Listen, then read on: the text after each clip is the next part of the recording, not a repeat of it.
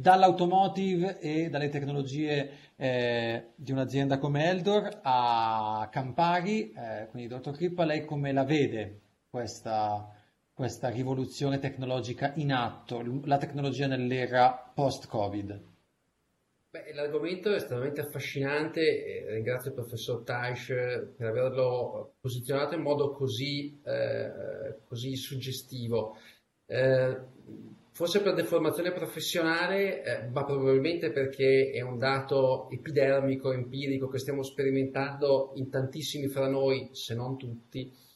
Eh, oggi più che mai eh, la tecnologia um, sta rivelando che il cambiamento Ehm, che in moltissime occasioni della storia recente eh, nelle aziende è arrivata come il, l'agente di cambiamento, introduco un nuovo ERP e questo cambia ruoli, cambia processi, eh, cambia competenze dentro l'organizzazione.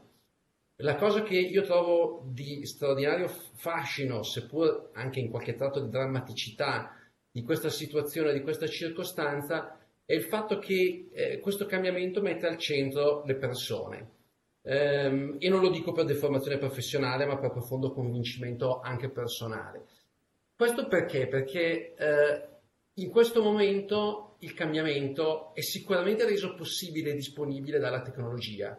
Uh, mi ripenso a fine febbraio di quest'anno quando credo che oggi non sono, invitati, uh, non sono invitate persone IT fra gli speaker, ma eh, se ci fosse qua un collega di IT a parlare fra noi potrebbe raccontare storie melodrammatiche eh, delle difficoltà o più che delle difficoltà delle ansie attraverso le quali sono andati nei primissimi giorni di, eh, di lockdown, di smart working forzati, perché evidentemente questa improvvisa e inaspettata eh, deriva positiva tecnologica ha messo sotto stress le nostre infrastrutture, per fortuna, credo e penso, in, stragrande maggioranza dei casi, poi con successo.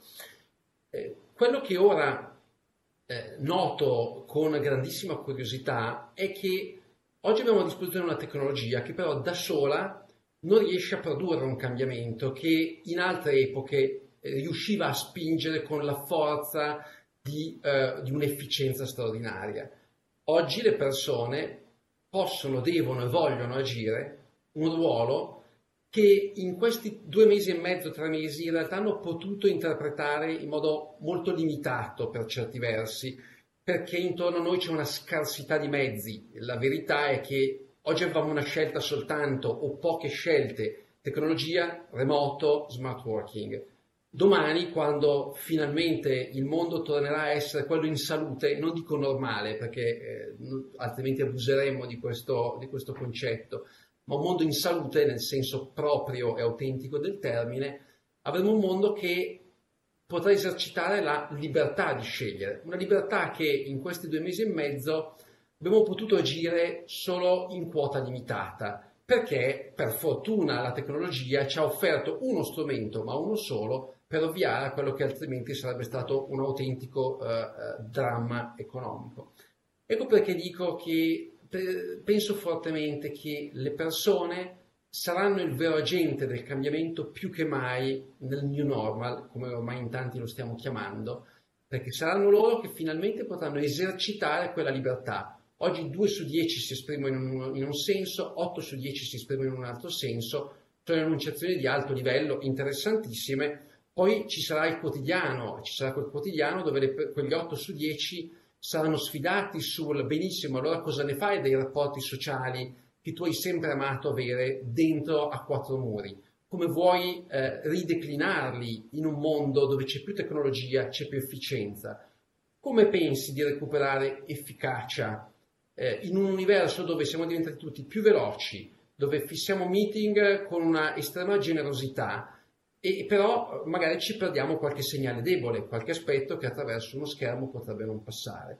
Tutti questi interrogativi è, importante che iniziamo a formularci adesso, sono convinto che fra i 450 amici con cui ci stiamo confrontando ci stiamo pensando tutti, è, arrivato il momento ora, non a gennaio 2021, è arrivato il momento ora di interrogarci su cosa ne faranno le nostre persone della libertà che giustamente hanno e che a un certo punto rivendicheranno quando la scarsità dei mezzi non sarà più il filo conduttore della nuova fabbrica.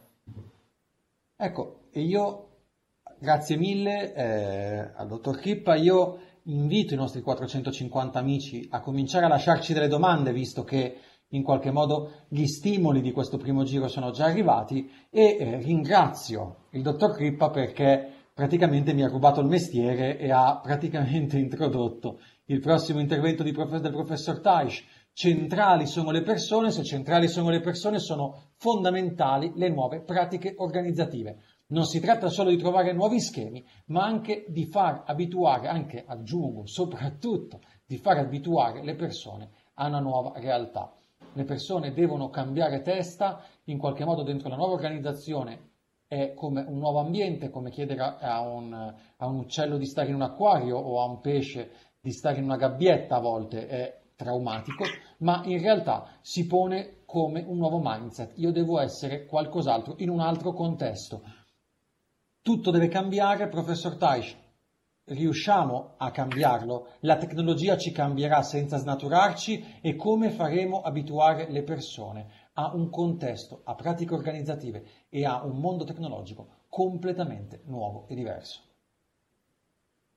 Beh, eh, la tecnologia riuscirà a cambiarci, la tecnologia ci sta già cambiando, noi non, forse non ce ne siamo accorti, ma se proviamo a guardare indietro agli ultimi, agli ultimi mesi eh, ci siamo accorti che, eh, del fatto che la tecnologia alla fine, no, nell'ambito di quel distanziamento sociale a cui eravamo forzati, in realtà è stato il mezzo per fare l'avvicinamento sociale eh, delle, delle, persone. Forse vi ricordate no, gli aperitivi virtuali che, che, hanno cominciato ad andare di moda eh, all'inizio. No? Ecco. Eh, allora, io credo che la tecnologia ci eh, dovrà cambiare e ci sta già cambiando. Perché? Perché le organizzazioni a questo punto dovranno eh, rivedere il loro modo di operare. Primo, le organizzazioni dovranno diventare molto più resilienti di quello che sono state oggi. Noi per anni abbiamo vissuto in contesti, lasciatemi dire, di abbast- eh, in qualche modo eh, di, di, di eh, naturale stabilità e i trend evolutivi, i trend di mercato erano abbastanza lenti. È vero che poi dopo eh, non, non, non, sono mai abbastanza lenti, ci lamentiamo sempre della loro velocità. Però tutto sommato vivevamo in situazioni in cui si riusciva in qualche modo a prevedere il futuro, si riusciva in qualche modo a costruire delle organizzazioni che erano eh, disegnate su questo, su questo futuro e che quindi eh, venivano ottimizzate per questo futuro. Questo non, è, non sarà più possibile, noi dovremo pensare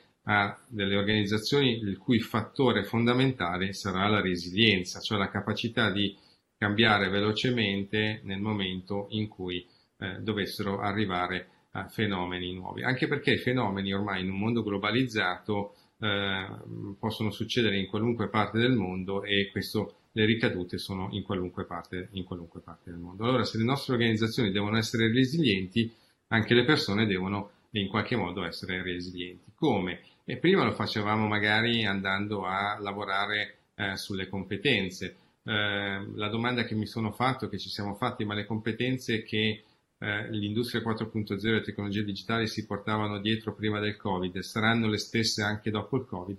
Io credo che tutto sommato le competenze continueranno a essere le stesse, forse con un mix eh, diverso. Quello che però deve eh, essere in qualche modo, lasciatemi dire, la competenza o, la, o lo skill sul quale dobbiamo tutti quanti lavorare è quello di avere un nuovo mindset, un nuovo approccio all'utilizzo della tecnologia, all'utilizzo del, del lavoro, al modo in cui noi andremo a disegnare le nostre fabbriche, andremo a disegnare i nostri modelli di business, andremo a ridisegnare eh, in qualche modo le nostre, le nostre supply chain.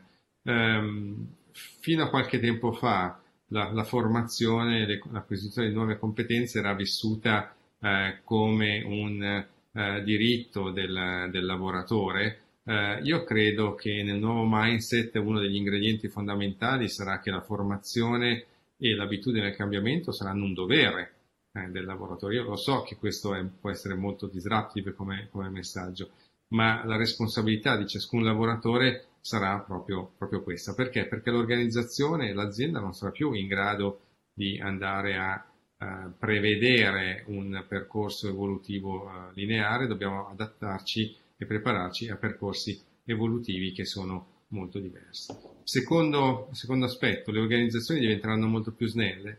Sicuramente, se oggi io avevo una struttura organizzativa perché avevo il blue collar che faceva le cose, il, eh, il, white collar che analizzava i dati, prendeva le decisioni e beh, nel momento in cui vado a digitalizzare e sono costretto a farlo per quello che abbiamo detto prima, eh, l'intera catena di creazione del, del, valore, ecco che il blue collar accede a una quantità di dati eh, impensati fino a prima. Me, però a questo punto, eh, quei dati che cosa ci faccio? Gli chiederò anche di prendere eh, delle, eh, delle, delle decisioni, gli chiederò di assumersi delle responsabilità che prima eh, non, non, aveva. Perché? Ma perché devo essere più veloce, non posso aspettare l'intera, lasciatemi dire, catena di, di comando o di andare, di salire di livello organizzativo per prendere, per prendere delle decisioni. E quindi deve essere però un nuovo mindset anche nel blue collar, blue collar che deve diventare un pochino di più un, un, white, un white collar. Ed ecco allora che questo però passa dietro al coinvolgimento di tutta l'azienda. Si parla da anni no, del fatto che eh, il, il, CIO deve lavorare insieme al CEO, che deve lavorare insieme al CTO. Ecco, io credo che questo ormai eh, sia diventato una realtà, non sia più eh, una cosa che si possa pensare di eh, rimandare e quindi anche l'organizzazione deve cambiare i ruoli eh, in qualche modo adattando queste figure eh, professionali a un contesto che sarà un contesto evidentemente sempre più, sempre più dinamico. Dov'è il rischio? Eh, la resistenza delle persone, evidente, no? Le persone sono eh, abituate, soprattutto quelle un pochino più avanti con, con l'età, sono abituate a ripetere, a fare le cose nello stesso modo in cui facevano prima. Ecco, io lì vedo eh, un, un elemento che deve essere curato particolarmente. Grazie mille.